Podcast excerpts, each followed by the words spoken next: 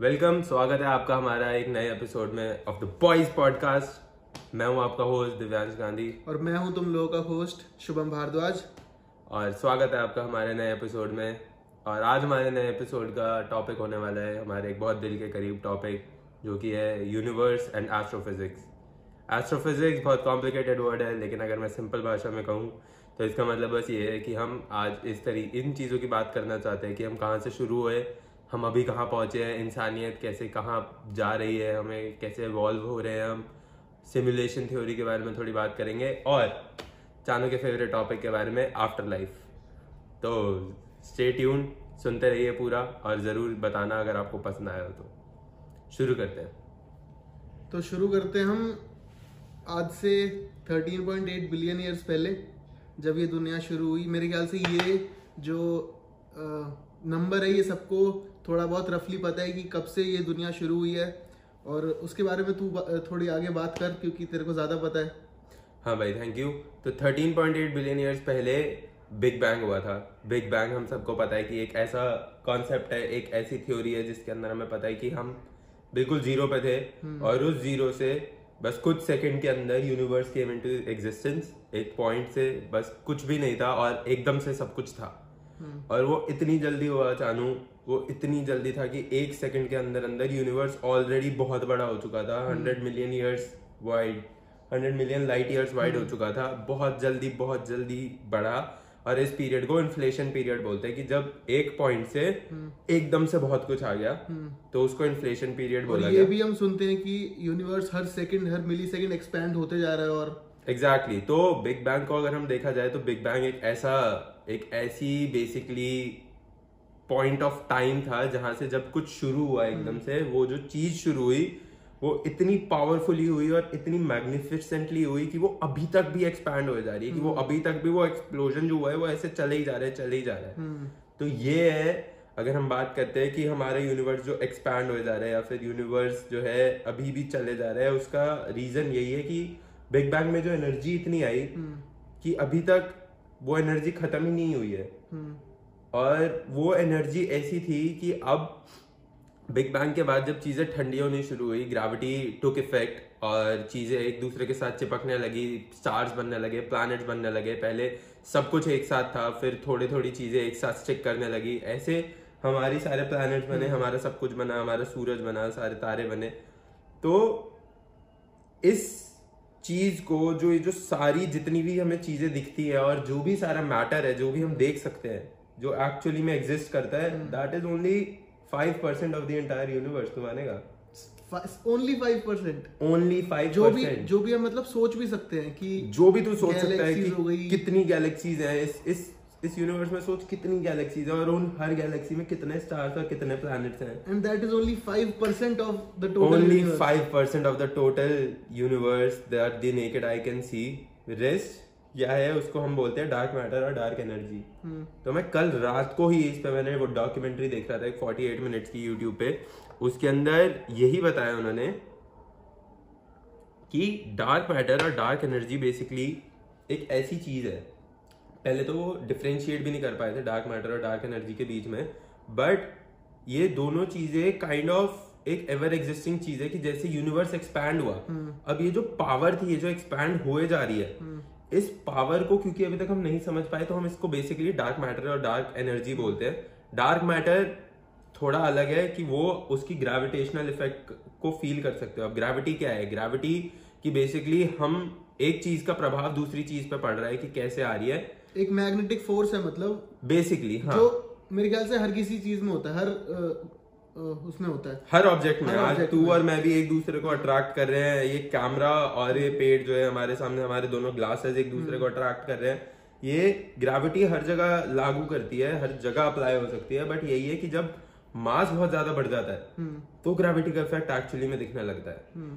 तो dark matter की effect हम इसलिए देख सकते हैं कि उसकी उस की इफ़ेक्ट ग्रेविटी पे पड़ता है लेकिन हम उसको आँखों से नहीं देख सकते अभी हम अपने टेलीस्कोप से नहीं देख सकते कोई लाइट से इंटरेक्ट नहीं करता डार्क मैटर कुछ नहीं करता बट लेकिन हमें यह पता है कि कुछ है वहाँ पर क्योंकि एक मान ले कि एक प्लैनेट की जितनी ग्रेविटी होनी चाहिए थी हम्म। उसके आसपास के सराउंडिंग रीजन को जब अकाउंट किया जाता है तो उसकी ग्रेविटी उससे बहुत ज़्यादा आती है हम्म। मतलब उधर कुछ है समझ रहा है ऐसे हमने डिस्कवर किया कि डार्क मैटर जैसी कोई चीज़ है और डार्क एनर्जी क्या कर रही है? ये जो एनर्जी बेसिकली जो अभी भी मान ले स्पेस एक्सपैंड हो रहा है। स्पेस एक्सपैंड होने का अगर मैं तुझसे पूछूँ कि यूनिवर्स एक्सपैंड हो रहा है जो तूने बात बोली बट हमें एक्चुअली में कैसे समझे कि यूनिवर्स एक्सपैंड हो रहा है? तो इसकी मैंने तेरे को बहुत अच्छी एनालॉजी बताई थी अगर वो तू बताना चाहे अभी। हाँ। मतलब जैसे ऐसा है कि एक बलून में हम हवा ब्लो कर रहे हैं और बलून एक्सपैंड होते जा रहा है लेकिन जो उसका एरिया है जो उसका सरफेस एरिया जो सरफेस है उसकी वो भी थिन होते जा रही है एग्जैक्टली exactly. क्योंकि जब तो तुम किसी चीज़ को एक्सपैंड करते हो तो जो उसको जो जिस चीज़ ने होल्ड कर रखा है वो एक्चुअली धीरे धीरे पतला होते जाता है हाँ तो पतला होने का पतला होने का सेंस बिल्कुल सही बोला तूने गुब्बारे के केस में बट इन आर केस जो हम यूनिवर्स पे अप्लाई कर सकते हैं बात वो ऐसी है कि मान लो छोटा सा एक गुब्बारा है ठीक है अब वो गुब्बारा इतने साइज़ का है। अब जब जब उसके अंदर हवा भरते हैं और तूने यहाँ पर एक पॉइंट बना दिया एक मार्कर हम्म। से ठीक है? अब वो एक छोटा सा पॉइंट है। हम्म। लेकिन जब जब तू हवा भरनी शुरू करेगा उसके अंदर वो पॉइंट भी सरफेस के साथ थोड़ा थोड़ा बड़ा होता है एक छोटा सा सर्कल बन जाएगा। बन जाएगा हाँ। समझ रहे? तो यही है कि चीज़ें एक्चुअली में चीज़ों पे प्लैनेट्स पे लेकिन यूनिवर्स के सेंस में इफ़ेक्ट नहीं पड़ रहा है। ये नहीं हो रहा कि अगर यूनिवर्स बड़ा हो रहा है तो हमारा स्टार या हमारी अर्थ बड़ी हो रही है। नहीं। लेकिन जो उसके सराउंडिंग जो स्पेस टाइम है जो यूनिवर्स के जो एक्चुअल जो स्पेस है जो प्लानट नहीं है या जो स्टार नहीं है जो कुछ मैटर नहीं है वो एक्सपैंड ऐसे हो रही है कि हर जगह मतलब अगर आज एक किलोमीटर स्क्वायर का जो एरिया था अगर हम वो कल देखे तो वो खिंच के चार स्क्वायर चार किलोमीटर स्क्वायर का हो गया हम्म। तो हम इसको इस तरीके से सोच सकते हैं कि यूनिवर्स बढ़ता ही जा रहा है तो कुछ लोग ये भी बोलते हैं कि ये हमें ये बता रहा है कि यूनिवर्स जैसे बिग बैंग हुआ। Big hmm. बैंग होने के बाद जो अभी शुरू शुरू की जो एनर्जी है जो अभी भी एक्सपैंड किए जा रही है हम्म। वो खिंचते खिंचते खिंचते खिंचते एक दिन वो एनर्जी खत्म हो जाएगी और सब कुछ वापस खिंच जाएगा वापस अपने आप में क्योंकि ग्रेविटी होगी। अच्छा। तो अभी ग्रेविटी के इफ़ेक्ट को मैच करके इतनी तेज बढ़ रहा है स्पेस टाइम जो हमारा स्पेस टाइम हम बेसिकली बोलते हैं स्पेस और टाइम के कॉम्बिनेशन को जो थ्री डायमेंशन और टाइम के डायमेंशन को मिलाकर फोर डायमेंशनल स्पेस टाइम बनता है हमारा। तो space time is basically everything around is the universe is space time ठीक है तो स्पेस टाइम का ये जो एक्सपेंशन चल रहा है अब अगर ये चलते चलते क्योंकि ग्रेविटी भी है इसके हर हर चीज़ के अंदर ग्रेविटी है तो ये जो जितनी जल्दी खिंच रहा है उसको इतनी जल्दी खिंचना है कि ग्रेविटी का इफ़ेक्ट उस पर अभी ना आए। हम्म। लेकिन जैसी ग्रेविटी का इफ़ेक्ट आएगा वो वापस श्रिंक होना शुरू हो जाएगा हम्म। तो बहुत लोग ये बोलते हैं कि अभी तो चल रहा है अच्छा है बट कुछ सैकड़ों साल बाद हम बहुत पहले मर चुके होंगे उससे बट बिलियंस ऑफ़ ईयर्स बाद ये ऐसे वापस खिंचना शुरू हो जाएगा हम्म। या फिर एनर्जी इतनी लूज हो जाएगी कि खिंचते खिंचते खिंचते खिंचते अब एनर्जी नहीं बची सब कुछ बहुत दूर चला गया और किसी के एक दूसरे पे ग्रेविटी इफ़ेक्ट नहीं है तो हीट भी बेसिकली इसी वजह से रहती है यूनिवर्स में क्योंकि सब कुछ पास पास है एक दूसरे की एनर्जी मिल रही है हम्म।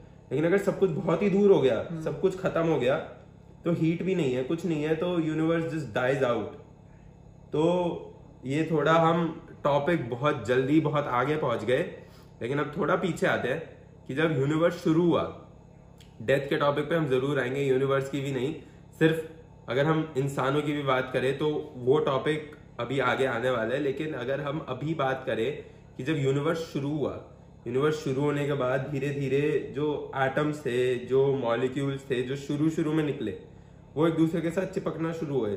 स्टार बने भाई प्लानट बने। सोच हमारा प्लानट बना है भाई ऐसे ही उस पर सारे जो इंसान आए वो सारे एक ही पॉइंट से निकले हैं। तो वो जो एक बहुत फ़ेमस मूवी का डायलॉग है that we are all made from star dust that is that is something that still gives me goose bumps कि भाई हम एक ही पॉइंट से आए हैं यार। हर हम्म। चीज़ जो यूनिवर्स में है वो एक ही पॉइंट से आई है। तो तू इस बारे में कभी सोचता है कि भाई हम एक ही जगह से शुरू हुए हैं सारे? बिल्कुल यार, और ये बात तो एक्चुअली ट्रू है कि हर हर कोई एक ही जगह से शुरू हुआ है। जो ह्यूमन लाइफ है और जितनी भी जितनी भी स्पीशीज हैं, वो एक्चुअली एक ही एटम से शुरू हुई है। वो इतना डाइवर्सिफाई हो गया है कि अलग अलग टाइप का लिविंग लिविंग क्रिएचर्स आ गए हैं। अलग अलग टाइप के प्लैनेट्स हैं अलग अलग टाइप के सोलर सिस्टम्स हैं। लेकिन अगर देखा जाए तो ये एनर्जी तो एक स्टार्टिंग पॉइंट तो एक ही होगा। सही में भाई। क्योंकि जैसे हम बात करते भाई जब बिग बैंग हुआ था तो वो भी एक पॉइंट से शुरू हुआ होगा। हाँ। बिग बैंग दो तीन नहीं हुआ मतलब जितना हमको पता है बिग बैंग एक ही हुआ था। तो वो एक ही पॉइंट एक्सप्लोड हुआ होगा। हाँ। और भाई इससे ना मेरे को एक और बहुत ज़्यादा चीज़ फैसिनेट करती है और वो है टाइम ट्रैवल हम्म। भाई जैसे जो अभी जेम्स वेब टेलीस्कोप निकला है। हाँ। उससे हम क्या देखते हैं कि उससे हम आज से थर्टीन या कितने बिलियन पहले की इमेज देख सकते हैं। हाँ। कि उस टाइम पे यूनिवर्स कैसा लगता था। तो बेसिकली हम वहाँ पे जा नहीं सकते लेकिन कहीं ना कहीं हम उस चीज़ को देख तो पा रहे हैं। Exactly. मतलब एक टाइम ट्रेवल की इमेजेस तो ले पा रहे हैं। सही में भाई सही में। जेम्स वेब तो हमारी अभी तक की बेस्ट मेरे को अभी एटलीस्ट ये लगता है कि that is the maximum we have ever pushed our limits कि हम एक जगह ऐसी पहुँच चुके हैं कि हम एक ऐसी चीज़ भेज पा रहे हैं स्पेस में एक ऐसा टेलीस्कोप भेज पा रहे हैं जो लिटरली इतनी दूर देख रहा है जहाँ से लाइट को हमारे पास आने में 13.7 बिलियन ईयर्स लगते हैं। तो बेसिकली वो उस चीज़ को देखेगा वो उस यूनिवर्स को देखेगा जो मैं बात कर रहा था कि जो पहले पहले हंड्रेड मिलियन लाइट ईयर्स का जब यूनिवर्स हुआ था हंड्रेड मिलियन ईयर्स जब हुए थे यूनिवर्स को सॉरी लाइट ईयर्स नहीं हंड्रेड मिलियन ईयर्स जब हुए थे तब यूनिवर्स कैसा दिख रहा था? क्योंकि उस टाइम की लाइट अब हमारे पास वहाँ से पहुंचेगी। तो this is the way we are technically time travelling और हम ये देख पाएँगे और हम और जान पाएँगे कि हमें एक्चुअली में हम यहाँ पर क्यों हैं यूनिवर्स कैसे शुरू हुआ था और क्या पता भाई हमें उसके अंदर ये भी पता लगे कि एक्चुअली में डार्क मैटर और डार्क एनर्जी क्या है। हम्म ये भी हो सकता है। और हमें काफ़ी चीज़ों के बारे में पता चलेगा यार। इतने टाइम पहले अर्थ लगती कैसी थी? अच्छा उसमें हमें अर्थ की इमेजेस भी मिलेंगी ना? नहीं भाई वही एक वो है थोड़ा सा एक कॉमन मिसकंसेप्शन होता है कि हम लेट से एक स्टार को देख रहे हैं ठीक है? हम एक स्टार को देख रहे हैं एक प्लैनेट को देख रहे हैं जो 13.7 बिलियन लाइट ईयर्स दूर है। तो अब हम क्योंकि हम हम यहाँ से देख रहे हैं तो हम अर्थ को कभी नहीं देख सकते। अर्थ की लाइट को अगर हमें अर्थ की चीज़ देखनी है जैसे तू चाहता है कि तू अर्थ को तब देख पाए क्योंकि अर्थ तो तब एक्चुअली में थी भी नहीं thirteen point seven billion light years पहले। ओ सॉरी बिलियन ईयर्स पहले। बट अगर हमें अर्थ को देखना है इतने टाइम पहले या जब वो पैदा हुई थी तो हमें अभी पहले तो वहाँ जाना पड़ेगा उतनी दूर। इतनी हाँ मतलब इतनी दूर जाना पड़ेगा और इतना टाइम भी उन्हें देना पड़ेगा। टाइम क्या देना पड़ेगा? तो ये सोच अगर अर्थ को आज अगर हम बोलते हैं हंड्रेड मिलियन ईयर्स पहले ही आई है अभी बस अर्थ ठीक है? हंड्रेड मिलियन ईयर्स हुए अर्थ को आए हुए। डायनासोर एग्जिस्ट करते थे सिक्सटी फाइव कुछ मिलियन ईयर्स पहले ठीक है? अब थोड़ा नंबर ऊपर नीचे हो सकता है बट द फैक्ट इज़ कि अब अगर हमें हंड्रेड मिलियन ईयर्स पहले की चीज़ को देखना है ना तो हमें हंड्रेड मिलियन लाइट ईयर्स दूर जाना पड़ेगा। हम्म हंड्रेड मिलियन लाइट ईयर्स दूर जाने की बात अगर हम करें अभी के हिसाब से तो हमें मार्स को पहुँचने में मार्स पे पहुँचने में हमें अभी आठ कुछ महीने लगते हैं। हम्म। जहाँ से लाइट को आने में हमारे पास कुछ 16 से 16 मिनट लगते हैं कुछ 16 28 मिनट कुछ अच्छा। लगते हैं। या शायद चार मिनट लगते हैं।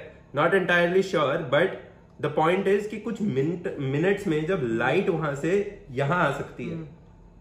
हमें उस चीज़ को ट्रैवल करने में आठ महीने लग रहे हैं आठ महीने से एक साल लग रहा है। सही बात है तो जिस चीज़ को हो जाएगा ये तो। जिस चीज़ को ट्रैवल करने के लिए लाइट को हंड्रेड मिलियन ईयर्स लगेंगे हमें कितने साल लगेंगे सोच? वो साल। यही तो यही एक बात है जब मैं सोचता हूँ कि यार हम इंसान इतने अनफॉर्चुनेट हैं कि हम चाह के भी अगर हमारी टेक्नोलॉजी भी इतनी अच्छी हो जाए ना कि हम लाइट स्पीड पे ट्रैवल कर पाए जो कि इम्पॉसिबल है क्योंकि कोई भी चीज़ को लाइट स्पीड पे ट्रैवल करने के लिए उसका मास ज़ीरो होना होता है। हम्म। लाइट स्पीड बेसिकली यही है कि जो लाइट का जो पार्टिकल होता है वो इसलिए लाइट स्पीड पे ट्रैवल कर सकता है क्योंकि उसका कुछ मास ही नहीं है। हम्म। तो वो मैक्सिमम स्पीड जो एक यूनिवर्स की डिजाइंड है वो ये है कि यूनिवर्स की जो कांस्टेंट है जो आइंस्टाइन ने बताया हमें आइंस्टाइन सर ने वो ये था कि लाइट की स्पीड जो है एक ऐसा कांस्टेंट है कि जिसकी स्पीड को कोई मैच नहीं कर सकता। तो अगर हम उसकी भी बात करें ना अगर हम लाइट की स्पीड पे भी ट्रैवल कर ले हम इतना भी एडवांस कर जाए तब भी हमें सौ मिलियन साल ज़िंदा रहना पड़ेगा इंसानों को उसे एक जगह पहुँचने बिल्कुल भाई। और उसमें भी कुछ गारंटी नहीं है कि वहाँ तक पहुँच पाएँगे कि नहीं। एग्जैक्टली exactly, क्योंकि बहुत बहुत सारे जो है वेरिएबल्स आते हैं बीच में और स्पेस अभी हमें लगता है स्पेस बाहर देखकर कि इतनी सुंदर चीज़ है। वाओ टेलीस्कोप से देखो ये वो। बहुत जब तुम बाहर जाते हो और जब तुम्हें एक्चुअली में अगर तुम अगर हम सही में एक जगह पहुँच पाए कि हम स्पेस शिप उड़ा रहे हैं और हम चीज़ें कर रहे हैं तो वो ऐसे रोड की तरह नहीं है कि भाई तुम्हें रास्ता पता है। तुम्हें वहाँ का अभी कुछ भी नहीं पता कोई मैप नहीं है कुछ भी नहीं होने वाला और उसको मैप करना भी बहुत मुश्किल होने वाला है क्योंकि सब कुछ थ्री में है। तो तुम मैप भी कैसे करोगे? टू रास्ता तो है नहीं। सब कुछ थ्री में है तुम्हें ऊपर जाना है नीचे जाना है आगे जाना है लेफ़्ट जाना है कौन सा एस्ट्रॉइड आके कब तुम्हारी शिप में छेद कर दे? कुछ नहीं पता भाई मूवीज़ में देखकर तो बहुत मज़ा आता है। लेकिन बट इंसानों को देखकर मेरे को ये ज़रूर एक होप मिलती है। जैसे हम इलॉन मस्क जो है इलॉन मस्क ने हमें बताया कि उन्होंने अपना ये सपना जो था कि हम मार्च पे हमें जाके रहना चाहिए। अब इंसानों मिलकर उन, उनको समझ आ रहा है कि हाँ हमें शायद मार्च पे रहना चाहिए। हमें एक प्लानट के अलावा दूसरे प्लानट पे भी अपनी स्पीशीज रखनी चाहिए ताकि अगर एक प्लानट को कुछ हो जाए कभी अगर जैसे हम जैसे चल रहे हैं हम इस प्लानट को तबाह कर दें तो हमारे पास बैकअप हो कि हम ज़िंदा रह पाए हम्म, भाई मेरे को तो मैं तो बहुत ज़्यादा फैसिनेट हो जाता हूँ इस चीज़ से कि ये एक इंसान एक ह्यूमन बींग इतना सोच भी कैसे सकता है यार? चलो सोचते तो बहुत लोग हैं पर इम्प्लीमेंट करना उस चीज़ को और उस चीज़ के बारे में ढंग से सोचना भाई बहुत मुश्किल लगता है। वही तो ये इम्प्लीमेंट करने की जहाँ तक बात है ना मेरा भी मन करता है कि यार काश एक ऐसी मतलब काश हम ऐसा कर सकते होते कि हम सारे इंसानों को बोल सकते होते हैं सारे इंसान जो है सिर्फ़ और सिर्फ़ इसी टॉपिक में इंटरेस्टेड होते कि यार सब कुछ छोड़ो हमारी हम्म, लड़ाई वड़ाई छोड़ो हमारी आपस में जितनी भी डिफरेंसेस हैं इंसानों के वो छोड़ो। हम एज अ स्पीशीज होल मिलके हम इस पे फोकस करें कि हम कैसे इस प्लानट के अलावा बाकी प्लानट पे भी जाएँ बाकी प्लानट पे अपना घर बनाएँ स्पेस ट्रैवल को क्रैक करें दूसरी गैलेक्सी ढूंढे ये सब कुछ करें भाई। तो हम कितनी ज़्यादा प्रोग्रेस करते हैं। अभी सोच एक बंदा ईलॉन मस्क या फिर जैसे बाकी भी जो लोग हैं जो ईलॉन मस्क के साथ जो काम करते हैं क्योंकि अकेले तो एक इंसान कभी कुछ कर नहीं सकता उसको टीम चाहिए उसको एक कंपनी चाहिए उसको ये सारी चीज़ें चाहिए जो एक्टिवली उस गोल की तरफ़ मूव कर पाए। लेकिन अगर सारे इंसान ऐसे सोच रहे होते तो तू सोच रहा है कि कितनी जल्दी हम सब कुछ कर सकते होते। भाई पर प्रॉब्लम सबसे बड़ी यही है कि जैसे तू ये बारे तू इस बारे में सोच रहा है मैं हम्म। इस बारे में सोच रहा हूँ और भी बहुत लोग इस बारे में सोच रहे होंगे लेकिन हर कोई इस बारे में नहीं सोच रहा है ब्रो हर हर किसी को इतना ज़्यादा आगे की नहीं सोचनी है। जैसे मेरे ख्याल से जो जो लोग फिफ्टी प्लस हैं वैसे कुछ कंफर्म भी नहीं है लेकिन उन लोगों को इन चीज़ों में इंटरेस्ट तो बहुत होगा मेरे को ऐसे नहीं कह रहा कि मैं इंटरेस्ट नहीं होगा लेकिन हर कोई ऐसे सोच नहीं सकता। हाँ भाई बहुत सारे लोग ऐसे भी हैं बहुत सारे ह्यूमन बींग्स ऐसे भी हैं जो, अपनी अर्थ की पे जो लाइफ चल रही है उससे खुश हैं। एग्जैक्टली और उनको पता है कि अभी तो पचास साठ साल तक कुछ नहीं होने वाला अर्थ को। हाँ उनके लिए भाई इग्नोरेंस इज़ ब्लिस हम्म, कि यही बात है इग्नोरेंस की अगर हम बात करें किसी भी चीज़ की बात करें कि ये सारी बातें करने में तो हमें बहुत मज़े आ रहे हैं। मैं इन बातों को सोच के बहुत बार परेशान भी हो जाता हूँ यार कि हम इंसानों को बस हम अभी हम आते हैं उस टॉपिक पे भी कि इंसान आए कैसे बट जब हम इंसान बस आ गए हैं इस धरती पे हम कर क्या रहे हैं यार यहाँ पे? हमारा पॉइंट क्या है? Like what is the purpose कि हम क्या करें इस धरती पे रहकर? हमें हम मतलब क्या बस मैं उठू सुबह मेरे को बस अपना एक काम करना है एक मेड अप कॉन्सेप्ट जो है पैसे वो कमाने और बस जीते रहना है इस प्लेनेट पे मतलब और कुछ है ही नहीं और कुछ सालों में मर जाना है। तेरी इस बात से मुझे एक चीज़ रियलाइज़ हुई है कि जो लोग बोलते रहते हैं कि हम एक सिमुलेशन में जी रहे हैं और इस टाइप का जो कॉन्सेप्ट बोलते हैं लोग वो एक्चुअली मैन मेड ही है। हाँ। क्योंकि अगर तू बहुत टाइम पहले देखेगा तो ये सारी चीज़ें नहीं एग्जिस्ट करती थी। Exactly exactly. लेकिन तब ये भी पॉइंट था कि भाई इतने इतनी पॉपुलेशन भी नहीं थी। Exactly exactly. अगर आज के टाइम पे जितनी पॉपुलेशन है अगर हम पुराने टाइम के हिसाब से जिएँगे तो मेरे ख्याल से हम अर्थ को ही खा भाई एक दूसरे को खाने लग जाएँगे हम। सही में।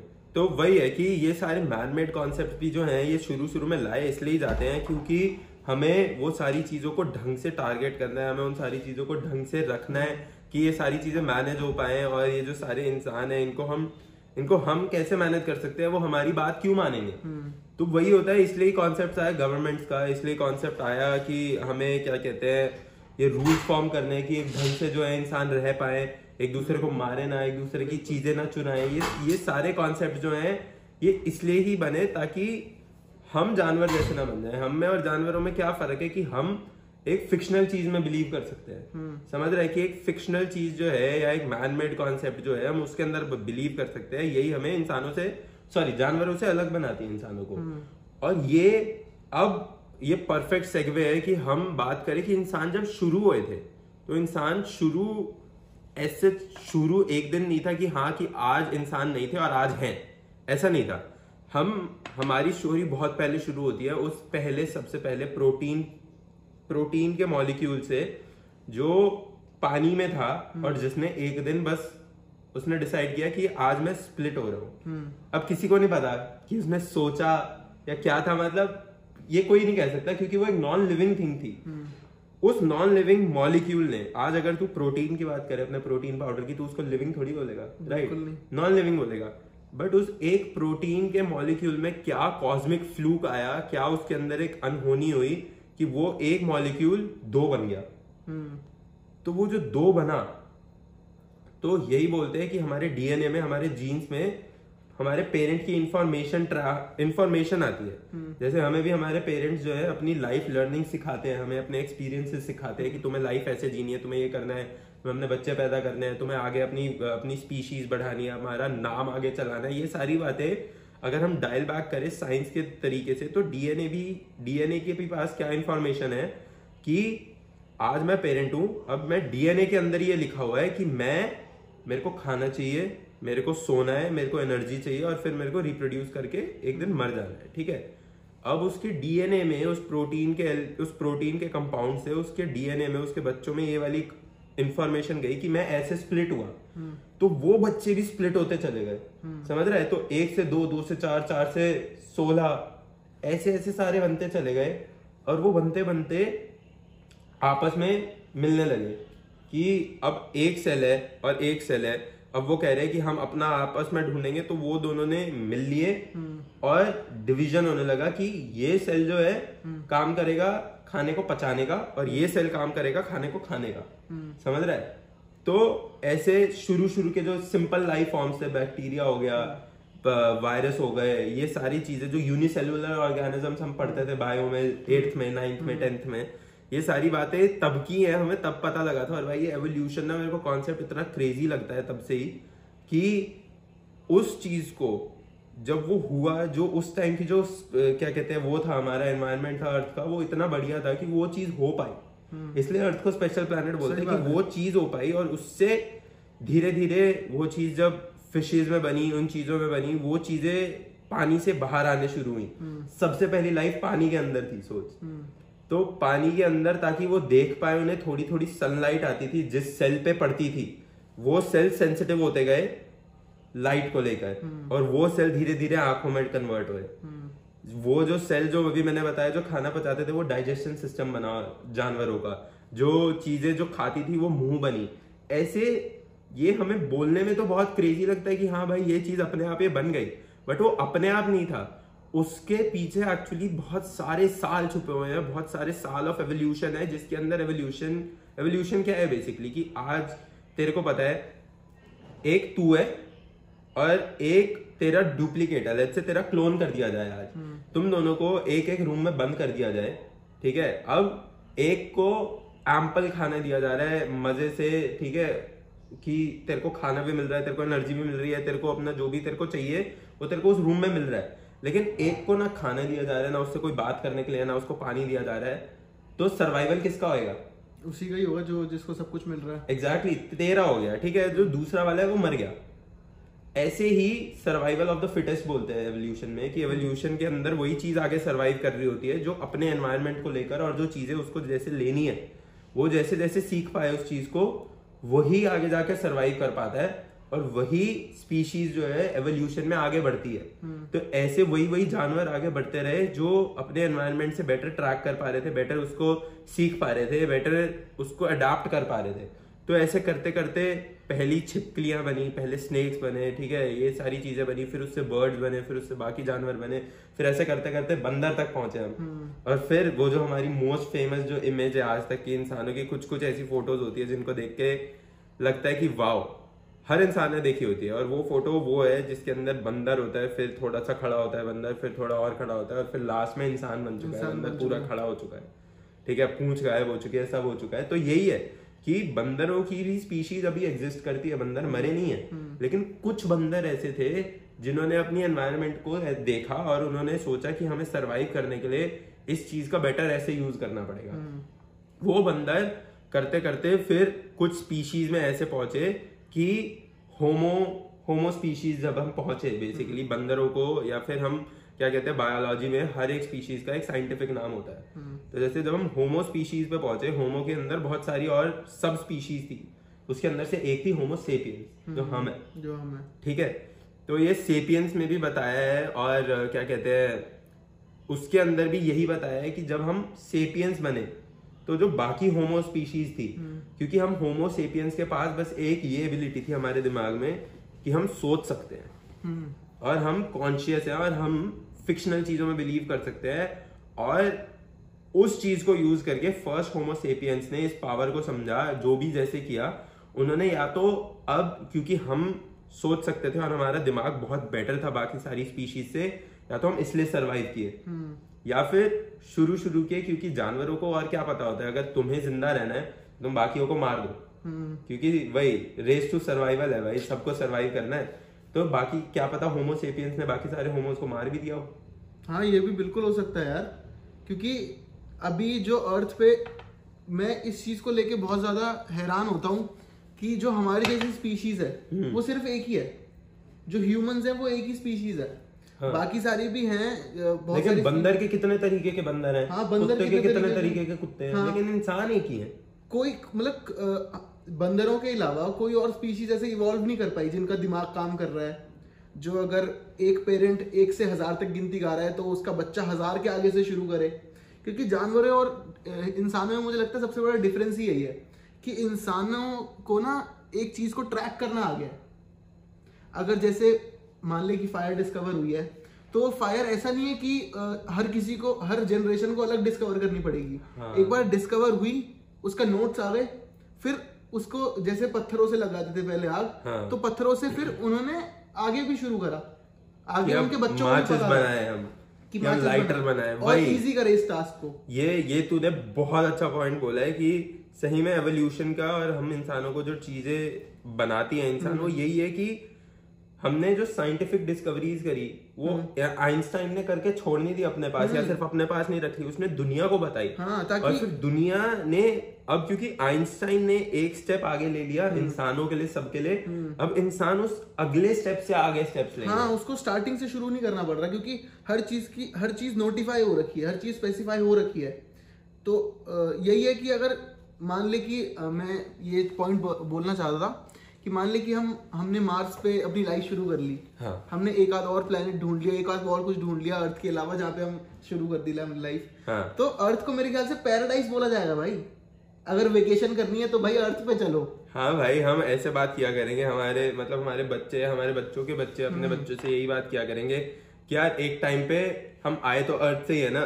वेकेशन करने चलना है तो एक बार अर्थ होकर आते हैं कि कैसा हाँ। लगता था वहाँ पे कैसा होता है क्योंकि तू सोच भाई हम डिफरेंट डिफरेंट प्लैनेट्स पे है सबका टाइम अलग चल रहा है। सबका क्या कहते हैं वो ग्रेविटी अलग है सब अलग है। हम्म, सब समझ रहा है? है।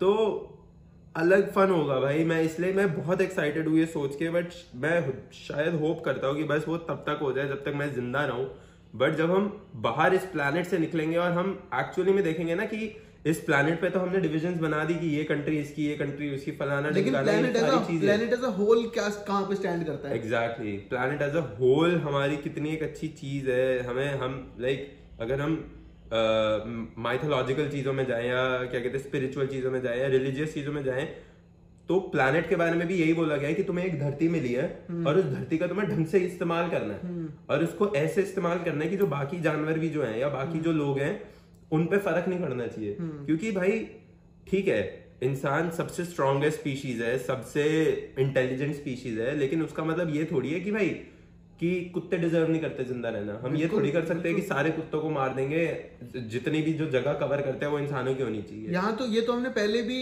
इस चीज़ के बारे में काफ़ी स्टडी भी हमने पढ़ाई भी करी है कि भाई लाइफ साइकिल के लिए हर स्पीशीज का रहना ज़रूरी है। एक टू थाउज़ेंड Sustainability. सस्टेनेबिलिटी के लिए। और ना 2012 एक करके एक मूवी आई थी अगर तुम तुमने देखी हो तो तो उसमें सिर्फ़ ह्यूमंस नहीं जा रहे हैं अपने आप को बचाने के लिए। उसमें बहुत सारे एनिमल्स का भी रोल है क्योंकि Exactly. उनके बिना भी हम सरवाइव नहीं कर सकते हैं। नहीं कर सकते यार हमें और भाई एक बोलना बहुत आसान लगता है एक चीज़ और एक चीज़ और सोच के मैं थोड़ा हैरान फील करता हूँ।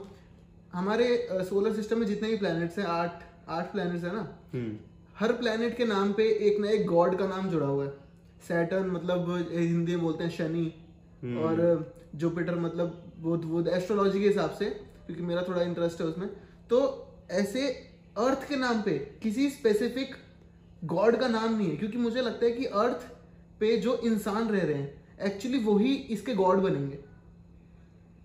हो सकता है। बट वही ये थोड़ा रिलीजियस साइड हो गया और हम उस साइड जाना नहीं चाहेंगे क्योंकि क्या कहते हैं it gets really messy really quick क्योंकि हम किसी की कभी भी पर्सपेक्टिव को किसी की भावनाओं को हर्ट नहीं करना चाहते। बट ये बात उन्हें बहुत जेन्युइन बोली है क्योंकि देखा जाए तो हर स्पीशीज का एक टाइम था अर्थ पे रहने का। एक टाइम पे डायनासोर्स डोमिनेंट स्पीशीज थी। डायनासोर्स को आके एस्ट्रॉइड ने मारा खत्म सब एक दिन। अब ऐसे ही एक टाइम था चिंपैंजीज का जब चिंपैंजीज जो थे सबसे सबसे स्मार्टेस्ट और स्ट्रॉन्गेस्ट स्पीशीज थी। फिर उसके बाद उनका एवोल्यूशन नेक्स्ट क्या था? इंसान। अब ऐसे ही इंसानों का नेक्स्ट एवोल्यूशन रोबोटिक्स और एआई है। बिल्कुल बिल्कुल ये तो ये तो बिल्कुल सच बात है। और ये होने भी वाला है ये पता भी है इंसानों को। क्योंकि हम शुरू ऐसे करते हैं कि हर एक चीज़ जो है एटलीस्ट ये पहली बार हो रहा है एवोल्यूशन के साइकिल में कि अगर हम ये चीज़ बना रहे हैं तो हम अपनी हेल्प करने के लिए बना रहे हैं। चिमपैनजीज ने अपनी हेल्प करने के लिए नहीं सोचा था कि हम में इंसान बनना है।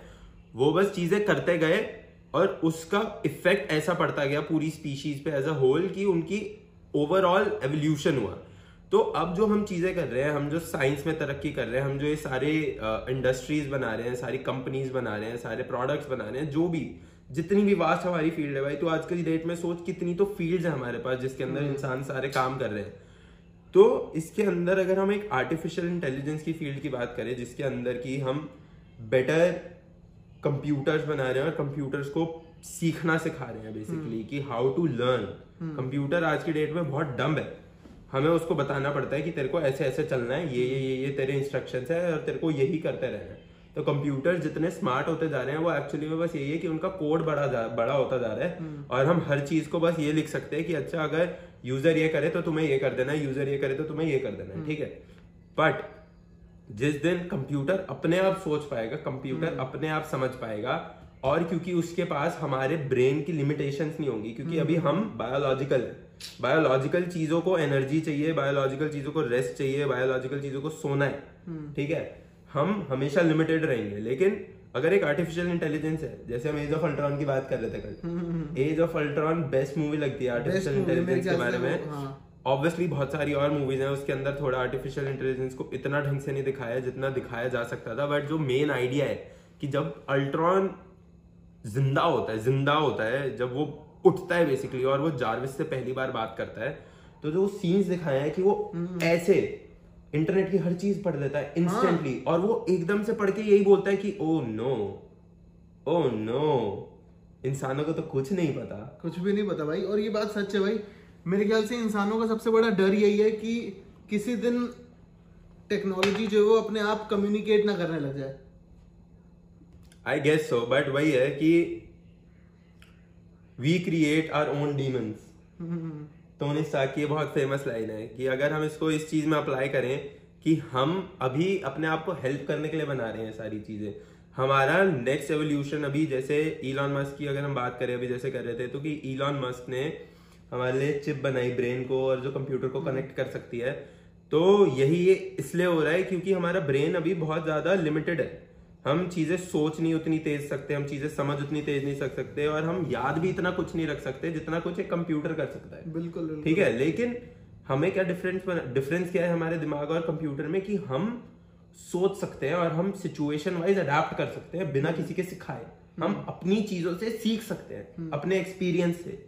ये चीज़ और अगर कंप्यूटर की जो फ़ायदे और इंसानों के जो फ़ायदे अगर हमें हमारे ब्रेन में ये सब कुछ मिला दिया जाए ना हम्म। कि तेरा एक चिप है तेरे को पता है कि तू जो जो सोच रहा है ना वो ऑटोमेटिक रिकॉर्ड हो रहा है हम्म। तूने आज सोचा कि nine eight seven one five seven six double zero eight ये नंबर तूने अपने दिमाग में बोला हम्म। और अभी तेरे को पता है कि ये तेरे को फ़ीड हो गया बस अपने आप फ़ीड हो गया जब मैं चाहूँगा तो मैं उसको एक्सेस कर सकता हूँ एग्जैक्टली exactly. अभी हमारी मेमोरी बहुत रैंडम है कहीं भी कुछ भी चल रहा है दिमाग एक बहुत कॉम्प्लेक्स ऑब्जेक्ट है it is the most complex thing in the universe हम ब्लैक होल्स को पढ़ रहे हैं हम दूर दूर की चीज़ें देख रहे हैं हमने जेम्स वेब जैसा टेलीस्कोप बना लिया हम्म, लेकिन अभी तक हम दिमाग नहीं समझ पाए कि दिमाग क्या है एक्चुअली में। ये कॉन्शियसनेस कहाँ एग्जिस्ट करती है हमारी मेमोरीज कैसे चलती है हमें सपने क्यों आते हैं? हम्म, हम्म, समझ रहे तो ये सारी चीज़ें जब हम ढंग से अगर इसको क्रैक कर पाएँगे और अगर हम कंप्यूटर्स को यूज़ करके या रोबोट्स को यूज़ करके या फिर किसी भी एक आर्टिफिशियल इंटेलिजेंस ले ले अगर हम इसको अपने दिमाग के साथ मिलाएँगे ना तो I guess it would be the perfect way to survive mutually at least कि शुरू ऐसे ही होगा कि अगर हमने आज मान ले एक ऐसा आर्टिफिशियल इंटेलिजेंस डिस्कवर कर लिया जो बहुत स्मार्ट है तो हम सबसे पहले यही चाहेंगे एटलीस्ट होना तो यही चाहिए कि हम उससे इंसानों का क्या भला कर सके और हम एक साथ कैसे रह सके राइट right? Hmm. अगर हम रोबोट जैसे हम कल रोबोटिक्स की बात कर रहे थे तो रोबोटिक्स आगे जाते जाते उसका मेन पर्पज क्या होने वाला है साइबरनेटिक्स कि अगर आज किसी की टांगे कट जाती है। जैसे अनफॉर्चुनेटली या किसी का एक्सीडेंट हो जाता है किसी का हाथ नहीं है कुछ भी है वो क्या नहीं दे देगा भाई वो वापस हाथ पाने के लिए। वो वापस टांग पाने के लिए। पूरा होने के लिए। तो अगर रोबोटिक्स है कि अभी हम उस स्टेज पे हैं अभी एक ऐसा हाथ एग्जिस्ट करता है जो एक्चुअली में तुम्हारी ब्रेन के सिग्नल से कंट्रोल हो जाता है। अच्छा, तो करता है? हाँ तो उस हाथ को खोल और बंद कर सकता है। लेकिन वही ये जो ये है हम्म, ये चीज़ ये जो फिनेस है हाथ की कि ऐसे घुमा रहा हूँ मैं ऐसे कर रहा हूँ ये अभी नहीं है रोबोटिक्स में। क्योंकि ये चीज़ें ना प्रोग्रामेबल नहीं है।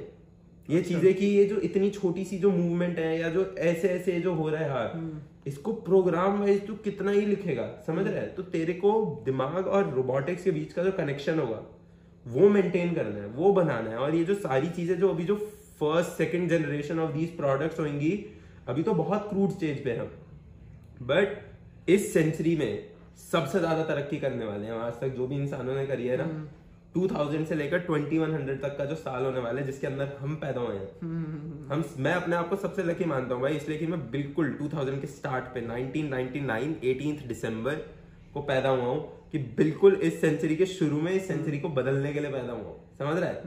या इस सेंचुरी को बदलते हुए देखने के लिए पैदा हुआ हूँ कि क्या क्या होने वाला है यार? और तू सोच अभी हम 20 साल के हुए हैं। बस अभी हमारी वन फिफ्थ लाइफ अगर हम माने कि हम 100 साल जीने वाले हम्म। हैं 80 साल भी लें अगर हमारी वन फोर्थ लाइफ हुई है उसके अंदर दुनिया कहाँ से कहाँ पहुँच गई है इन 20 सालों में इंटरनेट को लेके? बहुत कुछ बहुत कुछ चेंज हो चुका है। इंटरनेट को लेके मोबाइल्स को लेके ब्लॉकचेन को लेकर हर चीज़ ये जो अब होने वाला है। और अब जो नेक्स्ट वो आएगा फिर रोबोट्स और एआई का जो एज आ चुका है अब ये सब कुछ भाई ये सिर्फ़ सब कुछ सिर्फ़ और सिर्फ़ इसी सेंचुरी में होना है। एंड टू थिंक कि अगर हम बिग बैंग से लेकर आज की डेट तक पूरी चीज़ को अगर हम एक साल में समराइज करें ना तो इंसान दिसंबर 31 के रात के 10 बजे भी नहीं आए होंगे। भाई ये तो बहुत ज़्यादा ना अल्टीमेट सी बात है। कि हम अभी बहुत यंग स्पीशीज है और हमने तभी से इतनी तरक्की कर ली है इसलिए भाई इतनी ज़्यादा स्ट्रेस है आज की डेट में इतना ज़्यादा सब कुछ इतने लोग परेशान है क्योंकि हम तरक्की बहुत जल्दी कर रहे हैं लेकिन एवोल्यूशन बहुत स्लो प्रोसेस है। सैकड़ों साल लगते हैं एवोल्यूशन को ये होने के लिए कि हमें जो है ढंग से करना है या फिर हमें ये जो स्पीशीज है इसके अंदर ये जो चेंजेस हो रहे हैं ऐसे ऐसे ये अपने आप जो होंगे वो सैकड़ों सालों में जाकर फॉर्म होते हैं। बट अभी क्योंकि टेक्नोलॉजी इतनी जल्दी चल रही है हमारा ब्रेन इतनी जल्दी इवॉल्व नहीं कर पा रहे इसलिए लोग इतना परेशान हो जाते हैं इसलिए लोग इतना जल्दी स्ट्रेस्ड होते हैं या हमारी दिमाग क्योंकि कैचअप नहीं कर पा रहे हमारी टेक्नोलॉजी की स्पीड से समझ रहा है? बिल्कुल बिल्कुल। टेक्नोलॉजी एक्सपोनेंशियल रेट से बढ़ रही है हर रोज। हर रोज कुछ ना कुछ नया डिस्कवर हो रहा है।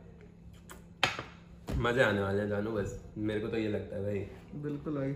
और पता है यही सुन के सॉरी मैंने तेरे को कट कर दिया बट यही जब मैं सुनता हूँ ना मेरे को लगता है यार काश काश हम आफ्टर लाइफ को या हम डेथ को भी क्रैक कर पाए। क्योंकि वो एक एंड स्टेज है इंसानों की।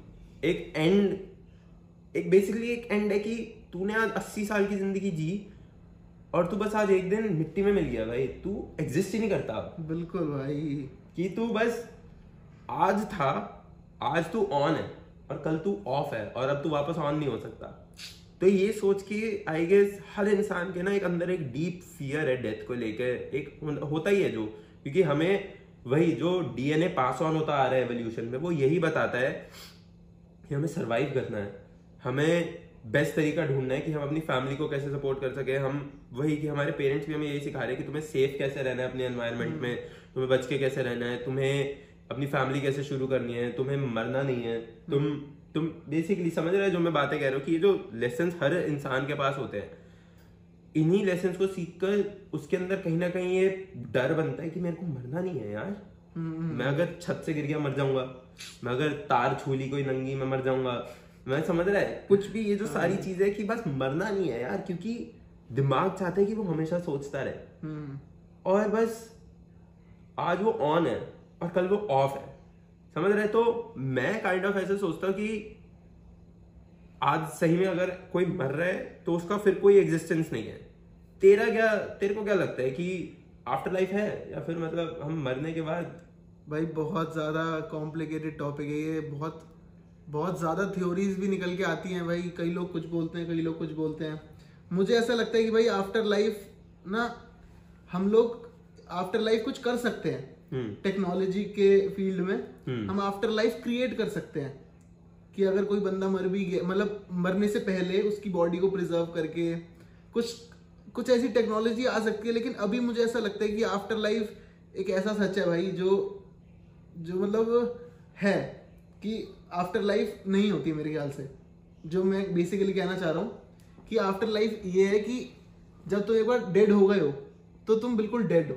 हाँ भाई, मेरे को भी यही लगता है कि क्योंकि वही है कि हम मैं जब साइंस के तरीके से सोचता हूँ या फिर जब मैं आ, क्या कहते हैं रिलीजन के एस्पेक्ट को या फिर स्पिरिचुअल एस्पेक्ट को कि तुम्हारी आत्मा है तुम्हारा एक सोल है जो मूव ऑन कर लेती है नेक्स्ट प्लेन में या फिर नेक्स्ट उसके अंदर वो सारी बातें एग्जिस्ट करती है ठीक है। बट अभी जो हमारा स्कोप है बात का वो ये है कि मैं जिस तरीके से सोचता हूँ कि साइंस के हिसाब से अगर एक आज डॉग मरता है आज एक बिल्ली मर जाती है एक जानवर मर जाता है तो वो मर गया बस खत्म। जानवरों के अंदर कोई ये कॉन्सेप्ट नहीं है कि यार तू मरने के बाद तू जन्नत में जा रहा है या तू स्वर्ग में जा रहा है तो नरक में जा रहा है कुछ ऐसा नहीं है। हमारे पास ऐसा है और वो मेरे को ये लगता है कि क्योंकि हमारा दिमाग इतने कॉम्प्लिकेटेड है और हमारे दिमाग शुरू से ही अपने आप को एक तसल्ली देना चाहते हैं। यार तू सोच तू शुरू शुरू अभी शुरू हुआ है ठीक है? इंसानों के अंदर तू एक केव में रह रहा है तेरे को कुछ नहीं पता कि अर्थ क्या है कितना बड़ी है। ये सूरज क्या है? ये चाँद क्यों दिखता है? किसी किसी दिन किसी किसी दिन नहीं दिखता। किसी किसी दिन तारे दिखते हैं किसी किसी दिन नहीं दिखते। ये सब क्या हो रहा है यार? बहुत ज़्यादा। ये क्या है? मतलब मैं क्यों हूँ? मैं क्या हूँ? ये सब आसपास क्या है? तो इंसान अपने आप को ही काइंड kind ऑफ़ of शांत करने के लिए और वही जो मैंने बोला कि मैन मेड कॉन्सेप्ट बने गवर्नमेंट जैसे या चीज़ें जैसी या रूल्स जैसे कि इन्हें शांत करो ताकि इंसान अपने दिमाग में ही हम बोलते हैं ना कि हमारा दिमाग चाहे सबसे कॉम्प्लेक्स चीज़ है वो उतना ही वीक भी है सबसे स्ट्रॉन्ग चीज़ है तो सबसे वीक भी है। वल्नरेबल है कि बेसिकली एक थॉट ही अगर तू आज एक थॉट पे अटक गया ना कि यार इंसान जैसे मैंने भी ये फील किया है कि मेरे को एक्चुअली में अंदर से बहुत सैडनेस फील होती है जब मैं फील करता हूँ ना कि इंसान एक टुकड़े पे घूमे जा रहे हैं एक स्टार के आसपास और खुश हो जा रहे हैं जब हर बार वो एक पोजीशन क्रॉस कर रहे हैं कि आज एक रेवोल्यूशन कंप्लीट हो गया। ये हैप्पी न्यू ईयर पागल हो जाते हैं इंसान। बट क्या है ये? क्यों हो रहा है? पता नहीं भाई। समझ रहा है? तो ये मेरा पॉइंट है कि एट द एंड हर किसी को पता है कि यार हमें मरना है। ठीक है? और मैं ये चाहता हूँ यार कि काश सही में टेक्नोलॉजी को यूज़ करके एटलीस्ट मैं तो जब मरने वाला हूँ ना मैं एटलीस्ट ये चाहता हूँ कि मैं कुछ ना कुछ उस टाइम तक इतना हो चुका हो टेक्नोलॉजी की टेक्नोलॉजिकली वाइज हम इतना एडवांस हो चुके हो। मैं अपनी कॉन्शियसनेस निकालूं और उसको कंप्यूटर में डालकर एक एआई बना दूँ और मैं हमेशा के लिए ज़िंदा रहूँ एज प्रोग्राम एग्जैक्टली तेरे से यही क्वेश्चन पूछने वाला था कि तुझे ऐसा लगता है जैसे तू कह रहा था एलॉन मस्क जैसी कंपनी और न्यूरालिंक जैसी कंपनियाँ जो चिप्स वगैरह बना रही हैं आजकल। हाँ। और इस चीज़ में भी लोग घुसने की कोशिश कर रहे हैं टेक्नोलॉजी आने की कोशिश कर रही है। तो तेरे हिसाब से ऐसा हो सकता है कि जो एक एक इंसान के ब्रेन की कोडिंग या फिर एक इंसान के ब्रेन की कॉन्शियसनेस है वो हम एक स्टोर करके अलग बॉडी में डाल सकते हैं। भाई अगर हमें सही में सरवाइव करना है और हम सही में चाहते हैं कि ह्यूमंस जो है एक इंटरप्लानिटरी स्पीशीज बने या फिर स्पेस में ट्रैवल करें तो हमारी 80 साल की जो एज है ये बहुत कम है। बहुत कम है। हमें एटलीस्ट 200 साल 300 साल 500 साल तो जीना पड़ेगा अगर हम चाहते हैं कि एक अगर एक मान ले स्पेसशिप उड़ाने वाला पायलट भी है वो तो इतने टाइम ज़िंदा रहे कि वो ढंग से स्पेसशिप तो उड़ा पाए। समझ रहा है कि वो क्योंकि यूनिवर्स के अर्थ के मामले में 80 सौ साल हमें लगता है भाई बहुत जी लिया हमने दुनिया देख ली सब कर लिया।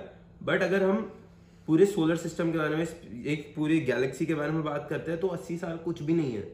80 साल अगर लाइट भी यहाँ से अर्थ से निकलती है ना कुछ ही दूर पहुँच पहुँच पाती है बस 80 सालों में। वो नियरेस्ट हमारी गैलेक्सी तक भी नहीं पहुँच पाती। हमारी नियरेस्ट जो गैलेक्सी एंड्रोमेडा गैलेक्सी वो भी 4.3 मिलियन लाइट ईयर्स दूर है। तो वहाँ से भी लाइट को आने में हमारे पास 4.3 मिलियन 43 लाख ईयर्स लगते हैं। हम्म। समझ रहा? है तो मेरे को तो यही लगता है भाई कि हमारा नेक्स्ट जो हमारा एवोल्यूशन होगा या तो हमारे को मशीन ओवर पावर कर लेगी क्योंकि मशीनों को पता है कि इंसान बहुत वीक है। इंसानों से कुछ नहीं हो सकता इंसानों का दिमाग भी जो है वो बहुत जल्दी डिस्ट्रैक्ट हो सकते हैं। तो या तो मशीन हमें ऐसे ओवर पावर करेगी क्योंकि उसको कभी नहीं मरना। वो एक कंप्यूटर प्रोग्राम है वो नया अपनी बॉडी बनाएगी मेटल बेस्ड वो जी लेगी ठीक है? तो या तो इंसान खुद मशीन बनेंगे वो या फिर मशीन अपने आप बनेगी और इंसान क्योंकि मशीन चाहे मारे ना मारे लेकिन एक मशीन है या फिर एक एक मान ले एक नई स्पीशीज शुरू हुई आज से जिसको हमने बोला होमो रोबोट्स लेट्स से ठीक है? होमो रोबोटिक्स अब होमो रोबोटिक्स की जो स्पीशीज है वो इतनी स्ट्रांग है कि उसको मरना नहीं है। वो इतनी स्ट्रांग है उसको खाना नहीं खाना। क्योंकि उसके ऑटोमेटिक बस वो इलेक्ट्रिसिटी पे चल रही है। उसको खाना नहीं खाना उसको सोना नहीं उसको कुछ नहीं करना वो चौबीस घंटे बिना थके काम काम काम काम काम कर सकती है। और क्योंकि वो एक ऐसी स्पीशीज है जो कंप्यूटर बेस्ड है तो उनकी जो इंफॉर्मेशन है वो हर किसी का हर किसी का ब्रेन बेसिकली आपस में ऐसा कनेक्टेड है कि एक इसको हाइव ब्रेन बोलते हैं कि ना चीटियों का भी ऐसा होता है कि एक जो क्वीन क्वीन एंट होती है वो काइंड ऑफ़ क्वीन इसलिए बोलते हैं क्योंकि उसका जो दिमाग जो होता है या उसकी जो इंफॉर्मेशन होती है वही सारी एंट्स के पास होती है और सारी एंट्स वैसा काम करती हैं। तो लेट से अल्ट्रॉन था। अल्ट्रॉन ने अपनी इतनी आर्मी क्यों बनाई थी? अपने अपने रोबोट्स इतने सारे बनाए थे उसने वो क्यों बनाए थे? क्योंकि वो एक अकेला सब कुछ नहीं कर सकता right physically computer wise digitally वो सब कुछ कर सकता है। एक थॉट में वो एक बिलियन डॉलर ट्रांसफ़र कर सकता है किसी के भी अकाउंट में कुछ भी कर सकता है। लेकिन फिजिकली चीज़ें उठाना चीज़ें बनाना रॉकेट्स बनाना या फिर जैसे मैं तेरे को डाइसन स्फेयर बता रहा था जो एक ऐसा कॉन्सेप्ट है कि हम पूरे अपने स्टार की एनर्जी कंप्लीटली कैसे ले सकते हैं। ज़रूर देखना अगर आपको इंटरेस्ट है तो इस बात में। बट डाइसन स्फेयर को यूज़ करके हम बेसिकली अपने होस्ट स्टार की जो सन है उसकी हंड्रेड परसेंट एनर्जी लेकर अपने यूज़ के लिए यूज़ कर सकते हैं। तो सबसे पहले वो यही चाहेगा ना जो मैंने तेरे को बात बोली कि अगर सारे इंसान ये सोच रहे होते कि हम कैसे सारे प्लैनेट्स कवर करें तो हम बहुत जल्दी तरक्की करते।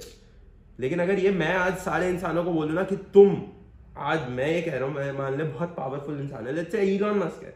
मैं तो मैं अभी क्या मेरा एग्जांपल ढंग से वैलिड नहीं है बट इलॉन मस्क है। इलॉन मस्क के पास इतनी पावर है इतने पैसे हैं उसने आज सबको बोलना शुरू किया सारी गवर्नमेंट्स को टेक ओवर करके उसने बोला जो कि बहुत मुश्किल है आज की डेट में करना क्योंकि पहले की सीन से अब हम इतना सीख चुके हैं हिटलर के टाइम से या फिर उससे पहले के टाइम से कि डिक्टेटरशिप नहीं होनी चाहिए। बट अगर आज उसने ये बोला कि मैं ह्यूमंस के बेटरमेंट के लिए ही कर रहा हूँ कि मैं सबको मार्स लेके जाना चाहता हूँ मैं सबको दूसरे प्लैनेट्स लेके जाना चाहता हूँ लेकिन सबको सिर्फ़ और सिर्फ़ अब साइंस पढ़नी है हम्म। सबको सिर्फ़ और सिर्फ़ रॉकेट्स बनाने हैं सबको सिर्फ़ और सिर्फ़ ये सोचना है कि हम कैसे जाएँ। तो लोग उसको क्या बोलेंगे भाई? डिक्टेटर ही बोलेंगे फिर तो। Exactly exactly. तो यही बात है कि हम इंसान क्योंकि इंसान डिक्टेटर बोल सकते हैं एक इंसान को। इंसानों के पास ये फ्री चॉइस है अपने दिमाग में कि हमें क्या फॉलो करना है। हम्म। इसलिए देखा जाए तो दुनिया में इतने रिलीजन एग्जिस्ट करते हैं दुनिया में इतनी फील्ड्स एग्जिस्ट करती है दुनिया में इतनी इंटरेस्ट एग्जिस्ट करते हैं। हर किसी हर कोई हम्म। इंसान अपने आप में अलग है। हर कोई चाहता है कि मेरे पास चॉइस हो कि मेरी क्या हॉबीज है मेरे क्या पैशन है हर चीज़। ठीक है? मेरा क्या करियर पाथ है?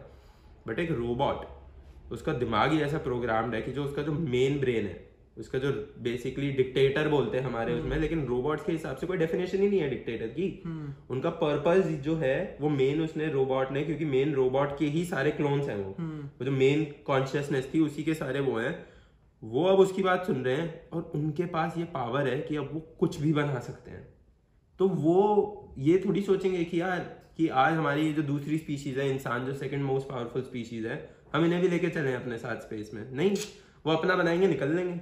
बिल्कुल। वो निकल कर ये भी प्लानट कवर कर रहे हैं वो भी प्लानट कवर कर रहे हैं सारे प्लानट कवर कर रहे हैं और हम यहाँ अकेले मर गए। यही तो है एवोल्यूशन कि हम्म। एक स्पीशीज जिसने सीख लिया कि कैसे करना है बेटर कैसे होना है बेटर और कैसे अपनी रिसोर्सेज को कम्प्लीटली यूज़ करना है वो सरवाइव करेगी दूसरी मर जाएगी। और भाई जब मशीन्स इवॉल्व करेंगी जब इंसानों को ओवर पावर कर लेंगी मशीन हम्म। तो मेरे ख्याल से इंसानों से बहुत ज़्यादा स्पीड पे वो करेंगी ग्रो करना भी वही वही ना क्योंकि हमारा दिमाग एक ऐसी चीज़ है जो अभी बहुत इमेच्योर है। हमारा दिमाग इतना इवॉल्व हुआ ही नहीं है कि हमें चीज़ें इतनी सारी चीज़ें याद रख पाए। हम्म। देखा जाए तो हमारे को स्कूल में क्या दिक्कत आती थी सबसे ज़्यादा? कि यार हमें ये सारी चीज़ें याद करनी पड़ रही हैं यार। लर्निंग का तो आंसर याद करो ये याद करो वो याद करो फॉर्मूला याद करो बट हम हमारा दिमाग लर्न करने में है ही नहीं अच्छा वो हमारे दिमाग की स्पेशलिटी नहीं है हम्म। हमारे दिमाग की स्पेशलिटी है कि हम सोच पाए हम चीज़ों को ढंग से एनालाइज कर पाए और हम इन द मोमेंट डिसीज़न ले पाए इन द मोमेंट चाहे रोबोट कितना भी अच्छा बन जाए हम्म। लेकिन एक इंसान पे जब ऑपरेशन हो रहा होगा ना और उसको हम्म। ये डिसाइड करना होगा कि क्या मैं इसको वेंटिलेटर से हटा दूँ या वेंटिलेटर पे रहने दू। वहाँ पर रोबोट नहीं काम कर सकता। वहाँ पर एक एक्चुअली इंसान को ही आना पड़ेगा बाकी इंसानों से डिस्कस करने और डिसीज़न लेने कि ये करना है। इसमें इसमें तेरे को लगता है कि इमोशंस का रोल भी है? है। इमोशंस का तो मेरे ख्याल से बहुत बड़ा रोल है। इमोशंस का रोल ही है भाई क्योंकि आज के डेट में हमने भी जितनी ए आई मूवीज़ देखी है उसके अंदर यही दिखाते हैं कि ए आई कहाँ लैक कर रहा है कि वो फील नहीं कर पा रहा। फील फीलिंग्स और इमोशंस नहीं है उनके अंदर। एग्जैक्टली एग्जैक्टली भाई तू चापी देखियो आज मूवी ठीक है? चापी ए आई बेस्ड मूवी है और उसके अंदर वो है क्या कहते हैं स्लम डॉग मिलेनियर का जो एक्टर है देव समथिंग हाँ समथिंग हाँ जो क्या कहते हैं उस उसने उसके अंदर बेसिकली ए आई ही क्रैक किया है और एक अच्छा। फ़र्स्ट बेसिकली लिविंग वो बनाया है चापी चैपी हाँ। क्रैपी तो उस मूवी के अंदर भी यही दिखाया है कि एट द एंड वो अपना दिमाग कैसे रोबोटिक बॉडी में ट्रांसफ़र कर देता है। अच्छा। हाँ। भाई यार जैसे जो बहुत पहले की मूवीज़ थी वो ऐसा एआई दिखाती थी अपने अंदर जैसा कि आज की डेट में मतलब शुरू हो चुका है। तो आज की जो मूवीज़ हैं एआई मूवीज़ हैं वो हो सकता है अगले सौ साल का दिखा रही हो। यार ये तो हर मूवी में ही जो भी साइंस फिक्शन है हम्म, मैट्रिक्स को ले ले जैसे मैट्रिक्स सिमुलेशन के बारे में बात करती है या फिर बहुत पहले अगर तू चला जा तो बैक टू द फ्यूचर अगर थी जो एक मूवी जिसके पीछे जिसको जिसका रिप ऑफ़ बॉलीवुड में एक्शन रिप्ले हुआ था। अगर वो याद है तेरे को बहुत बकवास मूवी अक्षय कुमार वाला। हाँ लेकिन बैक टू द फ्यूचर जो थी बहुत जेन्युइन मूवी है और उसके अंदर टेक्नोलॉजी वाइज दिखाया है कि फ्यूचर कैसा दिखेगा। तो वो जो उस टाइम पे इमेजिन करते थे 1970s की मूवी आई गई नाइनटीन सेवेंटीज एटीज की तो वो जो उस टाइम पे इमेजिन करते थे ना तो देखेगा तो बहुत सारी चीज़ें उससे और भी एडवांस हो चुकी है। हम्म, बहुत सारी चीज़ें नहीं आई जो उस टाइम पे इमेजिन करते थे जैसे उड़ने वाले हवर बोर्ड कि उड़ रहा है हवर बोर्ड ठीक है? ऐसे ये जो अभी वाले हवर बोर्ड है ऐसे नहीं उड़ने वाले। हम्म, तो ये सारी चीज़ें सेल्फ लेसिंग शूज़ कि उसने एक बटन दबाया तो अपने आप लेस बन गए। ये तो आ रहे ना नई ये ये आ चुका है। ये ये बैक टू द फ्यूचर पे ही बेस्ड है। तो अच्छा। बेसिकली सोच कि किसी को आइडिया आया होता है उस प्रोडक्ट का ना आया होता लेकिन क्योंकि एक मूवी में था और उस मूवी इतनी पॉपुलर हो गई तो लोगों के दिमाग में आइडिया आ गया कि यार ये ना होना चाहिए फ्यूचर में। हम्म, तो आज की जो मूवीज़ जो दिखा रही हैं आर्टिफिशियल इंटेलिजेंस को या किसी भी चीज़ को बेसिकली वो हमारे माइंड को ये बता रही हैं या आइडियाज़ दे रही है नए नए लोगों को कि यार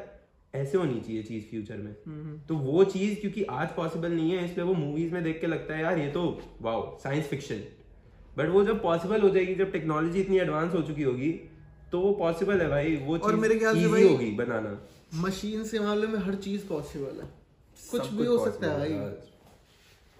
वही भाई तो इसलिए आई गेस जब हम आफ्टर लाइफ की बात करते हैं हम डेथ की बात करते हैं ना मेरे को सही में लगता है कि हम शायद वो पहली जनरेशन हो सकते हैं जो इतनी लकी हो जो 200 सालों तक जिएगी। हम्म, या एटलीस्ट सौ साल का बैरियर बहुत इजीली क्रॉस कर लेगी क्योंकि हमारे पास साइबरनेटिक्स होंगे। मान ले कि हमारे को आज तेरे को पता है? एक छोटी सी बात बताता हूँ इसके बारे में। 2020 में दुनिया बहुत बिज़ी थी ये देखने के चक्कर में कि कोविड से कैसे लड़ना है ठीक है? दुनिया ने ना एक बहुत बड़ी डिस्कवरी मिस आउट कर दी इस चक्कर में। जिन लोगों का इंटरेस्ट है उन लोगों को पता होगा। बट जो नोबेल प्राइज मिला है ना उसके अंदर फ़ील्ड में आई गेस बायोलॉजी में या कौन सी फ़ील्ड में आई गेस बायोलॉजी में जिसको नोबेल प्राइज मिला है 2020 में उन्होंने उस टीम ने ये डिस्कवर किया है कि एक्चुअली में हमारे हर सेल के अंदर हम्म, एजिंग कहाँ होती है? अच्छा कहाँ और ये ये चीज़ शायद से मैंने भी कहीं सुना था कि और उस प्रोसेस को रोकना कैसे इस पे काम करना एग्जैक्टली exactly. तो अब हमारे पास इस इस जगह को जिन सेल्स में होती है उसको टेलोमीर्स बोलते हैं ठीक है? ये सेल है जिनके अंदर बेसिकली एक क्लॉक है कि ये ना इतनी बार ही डिवाइड हो सकते हैं। हम्म, तो लेट्स से एक कंप्यूटर की अगर हम बात करें तो आज मैंने अपने मान ले आईपैड के अंदर ये प्रोग्राम कर दिया कि ना तू पाँच साल तक ऑन रहे हम्म, और हर दिन स्लो होता जा और पाँच साल बाद मर जा। ठीक है? मैंने इसके अंदर ये प्रोग्राम कर दिया। अब ये प्रोग्राम इसके अंदर कहीं ना कहीं लिखा है। अब लेट से हमारी बॉडी बायोलॉजिकली प्रोग्राम्ड है डीएनए है हमारे अंदर तो वो डीएनए के अंदर भी कहीं ना कहीं एक जगह पे ये डिस्कवर हो चुका है कि यहाँ है ये क्लॉक हमारी कि ये क्लॉक बता रही है बाकी हमारे सारे सेल्स को कि तुम अब स्लो हो जाओ तुम अब डिवाइड होना कम करो तुम्हारी जो है एज क्योंकि बढ़ रही है तो एनर्जी कम हो रही है तो तुम्हारी डिविजन जो है वो कम होना चाहिए और तुम धीरे धीरे धीरे धीरे ऐसे एज करते करते मर रहे हो। तो अब बेसिकली हमारे पास बुल्स आए है। हमारे पास टारगेट है। सही बात है टारगेट है अब हमें डार्ट्स फेंकने हैं और देखना है कि कौन सा डार्ट लग जाएगा। तो जिस दिन डार्ट लग गया उस पे कि ये टेलोमेयर्स की प्रोसेस को रोक दिया आज हमने। क्या स्लो डाउन ही कर दिया। स्लो डाउन ही कर दिया। उस दिन हमारे हाथ में होगी हमारी एज एज हाथ में होना तो चल एक बात को एक पॉसिबिलिटी लग सकती है लेकिन मुझे लगता है इटर्निटी पॉसिबल नहीं है। इटर्नल लाइफ या आई गेस सो भाई। मतलब इटर्नल तो यूनिवर्स खुद भी नहीं है देखा जाए तो। यूनिवर्स की भी एक्सपायरी डेट है हमारे सन की भी एक्सपायरी डेट है। हमारा सन बस चार बिलियन साल और चल रहा है। अच्छा। हाँ चार बिलियन साल बाद हमारा सन ब्लैक होल बन जाएगा। ऐसा कैसे मतलब हर साल हर सन की अब हम अगर थोड़ी यूनिवर्स के टॉपिक पे वापस जाएँ तो हर स्टार की एक लाइफ साइकिल होती है। उसकी भी एज है। ठीक है कि स्टार आज पैदा होगा सुपरनोवा से। सुपरनोवा एक्सप्लोजन होगा स्टार पैदा हो गया भाई। ठीक है अब इसके अंदर जो एलिमेंट जो इसके अंदर जो एलिमेंट्स है जो एटम्स हैं उनका न्यूक्लियर रिएक्शन होगा। और as just as nuclear bombs nuclear bombs जैसी एनर्जी से ही स्टार्स चलते हैं तभी वो इतनी हीट और इतनी एनर्जी दे पा रहे तो सोच इतनी दूर है एक सूरज। लेकिन अभी भी तू बाहर जाएगा जब वो फुल कड़कती धूप हो तो तुझसे झलती नहीं है। बिल्कुल बिल्कुल भाई। तो सोच कितनी दूर से भी वो कितनी एनर्जी दे पा रहा है। समझ रहा है? तो बेसिकली यही है कि एक स्टार की जो लाइफ साइकिल है कि एक स्टार इतने टाइम तक पूरी एनर्जी देगा अपनी फिर उसकी एनर्जी कम होती जाएगी कम होती जाएगी क्योंकि उसके जो एलिमेंट्स हैं उसके जो बेसिकली जो एटम्स हैं जो जिनसे एनर्जी प्रोड्यूस हो रही है उन उनपे भी ग्रेविटी का फोर्स है। अंदर से वो खींच रही है प्लानट को। वो खींचते खींचते छोटा होता जाता है छोटा होता जाता है छोटा होता जाता है क्योंकि जैसे मान ले आज एक पानी है तू उसको बॉईल कर रहा है। पानी बॉईल होते होते बाहर गर्मी दे रहा है लेकिन गर्मी देते देते कम हो रहा है। कम हो रहा है हाँ। क्योंकि एनर्जी को प्रोड्यूस करने के लिए तुम्हारा कुछ यूज़ भी तो होगा। कुछ भी यूनिवर्स में फ्री नहीं है। एनर्जी बहुत बहुत सही एग्जांपल दिया तूने। इससे ना? थोड़ा क्लैरिटी हो गई। एग्जैक्टली exactly, कि कि सूरज जो है जल रहा है। लेकिन वो जलते जलते जलते जलते छोटा हो रहा है। उसकी जो उसका जो मटेरियल है अंदर का जिससे एक्चुअली में वो जल रहा है वो कम होता जा रहा है। छोटा हो रहा है छोटा हो रहा है छोटा हो रहा है छोटा हो रहा है। एक पॉइंट आता है हर मास मासफुल ऑब्जेक्ट का लेट्स से अगर हम सूरज की बात करें कि सूरज का वेट इतना है तो उसकी ना एक लिमिट है कि अगर वो उस लिमिट से छोटा हो गया तो वो उसकी डेंसिटी इतनी बढ़ गई कि अब वो ब्लैक होल बन गया। अच्छा। हाँ तो स्टार जब छोटा होता जाता है वो डॉट स्टार बनता है व्हाइट ड्वार्फ रेड ड्वार्फ ऐसे डिफरेंट डिफरेंट फेजेस होते हैं डिपेंडिंग ऑन कि कितना बड़ा स्टार था। तो अभी हमारा स्टार भी जो है जिसको हमें इतना बड़ा लगता है सूरज हमारे कंपैरिजन में एक एक स्टार में एक सूरज में three hundred and thirty thousand तीन लाख तीस हज़ार अर्थ आ सकती है। समझ रहा? है। हाँ और इस एक सूरज से एटलीस्ट करोड़ों गुना बड़े सूरज है यूनिवर्स के अंदर ठीक है? तो वो तू सोच जब वो बनते हैं ब्लैक होल तो वो कितने बड़े ब्लैक होल्स बनते हैं? जैसे हम इंटरस्टेलर की बात करें जो मेरी फेवरेट मूवी है ठीक है? इंटरस्टेलर के अंदर जो एक्यूरेटली आज तक का सबसे एक्यूरेट दिखाया है डिस्क्रिप्शन एक ब्लैक होल का। उसके अंदर वो जो इतना बड़ा गर्गांचुआ ब्लैक होल दिखाते हैं, जिसके अंदर, जिसके पास से उनकी शिप जारी होती है एक्चुअली में, और वो कर्व कर रही होती है स्पेस टाइम को ऐसे, वो एक्चुअली में आज तक का मोस्ट एक्यूरेट रिप्रेजेंटेशन है, क्योंकि उन्होंने क्रिस्टोफर नोलन की सबसे कमाल की बात यही है कि क्रिस्टोफर नोलन जब अपनी मूवीज़ पे काम करते हो इतना इतना जेनुअनली करता है कि उन्होंने किप थॉन के साथ काम किया professor Kip Thorne is the biggest leading professor in the field of black holes basically समझ रहे हैं? तो उन्होंने उस, उनकी हेल्प ली अपनी मूवी बनाने के लिए और इसके अंदर जो दिखाया है वो बिल्कुल ऐसा ही है कि भाई ब्लैक होल इतनी इतना वियर्ड कॉन्सेप्ट है कि हमें क्योंकि वो उसकी डेंसिटी इतनी ज़्यादा बढ़ जाती है उसकी ग्रेविटी इतनी ज़्यादा बढ़ जाती है एक एक बॉडी की कि वो सिंगुलैरिटी बन गई। सिंगुलैरिटी एक हाइपोथेटिकल कॉन्सेप्ट है कि बस एक ऐसी बॉडी जिसकी ग्रेविटी इतनी स्ट्रांग है कि उसके आसपास ना लाइट भी उसको नहीं लेके जा सकती कि लाइट भी वहाँ से नहीं निकल सकती। हम्म। तो लाइट का ये जो फ़र्क है और वहाँ से कोई भी चीज़ नहीं आ सकती यही चीज़ ब्लैक होल को इतना ज़्यादा वो बनाती है इतना ज़्यादा कॉम्प्लिकेटेड बनाती है इतना ज़्यादा इंटरेस्टिंग बनाती है। तो हर स्टार की बेसिकली ब्लैक होल्स एक अपने आप में एक पूरा टॉपिक है उस पर भी ज़रूर आएँगे। ज़रूर बताना अगर आपको ऐसे यूनिवर्स बेस्ड या फिर ऐसे age of human thinking based topics पसंद है तो आज के एपिसोड में ज़रूर बताना हमें नीचे कमेंट्स में अगर आपको पसंद आ रहा है तो हम ज़रूर आगे ऐसी बातें करना चाहेंगे जैसे कि ब्लैक होल्स की। बट अब अगर मैं हमने हमारे सूरज की बात करूँ हमारा सूरज जब ब्लैक होल बनेगा उससे पहले हमारे पास इतना ही टाइम है लेट्स से कि चार बिलियन साल ही है। हमारे अर्थ का भी एक लिमिटेड टाइम है कि अर्थ इतने टाइम बाद ठंडी हो जाएगी उसका जो कोर है अभी कोर हमारा बहुत गर्म है। यार गांधी कर कुछ यार। सिर्फ़ फोर बिलियन ईयर बचे हैं। भाई तो भाई यही है कि हर चीज़ की एक एज है तो अगर हम भी अपनी बॉडी के फिगर आउट कर ले कि हमें कैसे इटर्नल रहना है। यूनिवर्स ही इटर्नल नहीं है कभी ना कभी तो सब मर जाना है। तो यही एक सैड ट्रूथ है लाइफ का आई गेस कि हर चीज़ को जो भी चीज़ पैदा हुई है जो भी चीज़ बनी है कहीं पहुँची है उसको गिरना है एक दिन उसको मरना है एक दिन। ग्राफ सिर्फ़ और सिर्फ़ ऊपर नहीं जा सकता। और हम कितनी भी उसके बारे में बात कर सकते हैं लेकिन इन सारी बातों का भी यही होता है कि करने में तो बहुत मज़े आते हैं लेकिन तुम अपनी जॉब छोड़ दो तुम अपना काम छोड़ दो। भाई बिल्कुल। तुम्हें अपनी काम करना है तुम्हें अपना डेली क्योंकि हमने यही कि ह्यूमन कॉन्सेप्ट बने इसलिए कि ताकि चाहे हम ये सारी चीज़ें सोचे हर इंसान को सोचनी चाहिए मुझे लगता है एटलीस्ट उसमें तो रहना चाहिए अप टू डेट तो रहना ही चाहिए कि एटलीस्ट बाकी इंसान इस फ़ील्ड में क्या कर रहे हैं। हम्म बिल्कुल। क्योंकि एक साइंस एक ऐसी फ़ील्ड है बाकी सारी फ़ील्ड बहुत इंपॉर्टेंट है ठीक है? लेकिन साइंस मेरे को इतनी ज़्यादा पसंद क्यों एज अ फ़ील्ड क्योंकि साइंस में ही एक्चुअली तरक्की हो रही है समझ रहा है कि बाकी जगहों मैं किसी को भी हार्म नहीं करना चाहता। अगर आप कॉमर्स फ़ील्ड से हो किसी भी फ़ील्ड से हो सबकी बहुत ज़्यादा इंपॉर्टेंस है लेकिन साइंस मेरे को इसलिए लगता है क्योंकि साइंस से जो एक्चुअली जो तरक्की हो रही है that is what is driving us as a whole species अगर हम एक्चुअली में साइंस के थ्रू ही ये सारी फिगर आउट कर रहे हैं कि ये फ़ोन कैसे बना स्पेसशिप कैसे बन रहा है, ये सब कुछ तो अगर हम किसी दिन ये भी फिगर आउट कर देते हैं कि आफ्टर लाइफ क्या होती है या हमारा ह्यूमन कॉन्शियसनेस क्या है, वो भी साइंस के थ्रू ही होगा। बट तब तक तो हम पहुँचेंगे आज के लिए, लेकिन आई गेस इतना ही। बहुत, काफ़ी सारी बातें हो चुकी हैं, काफ़ी सारी इंफॉर्मेटिव बातें भी मैंने तो आज बहुत कुछ ऐसा नया सीखा है जो मैंने, जो मुझे आज से पहले नहीं पता था। और मेरे को भी, मेरे को तो ये टॉपिक मेरे दिल के इतना करीब है कि मैं तो इस पर एक घंटा गया, मैं तो इस पर बैठ के पूरा एक दिन, दो दिन बातें कर सकता हूँ। गिवन कि मैं वहीं खाना आ रहा हूँ, वहीं थोड़ा सोना हूँ तो थोड़ा बहुत।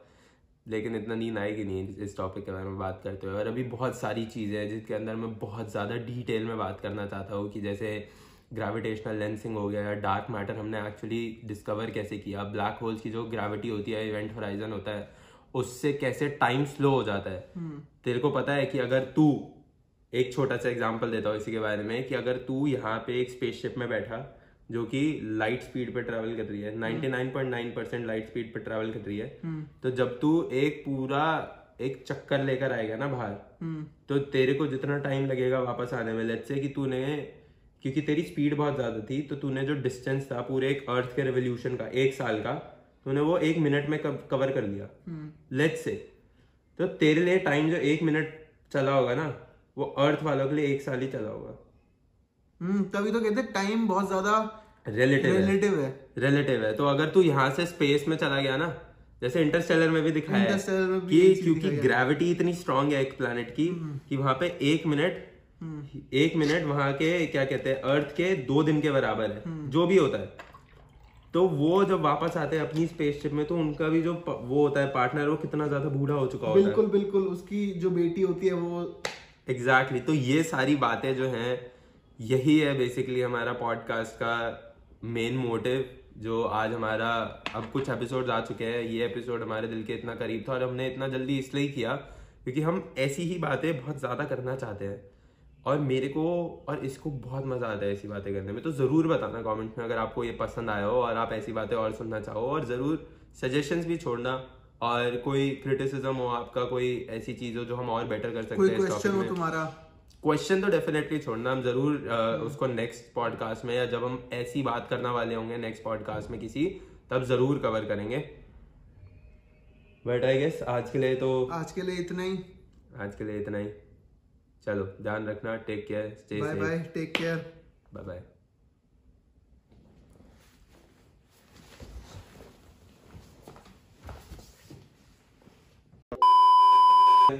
चल ठीक है फिर तो कल वाला ही है सिस्टम पूरा हाँ। सिस्टम है एकदम अन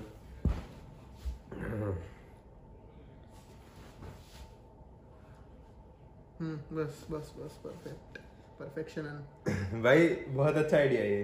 हाँ सही है भाई मैं देखता रहूँगा बीच बीच में। तेरे को दिख रहा होगा? मेरे को हाँ बस ये दिख रहा है कि रिकॉर्डिंग ऑन हाँ बस यही चाहिए हमें। हाँ।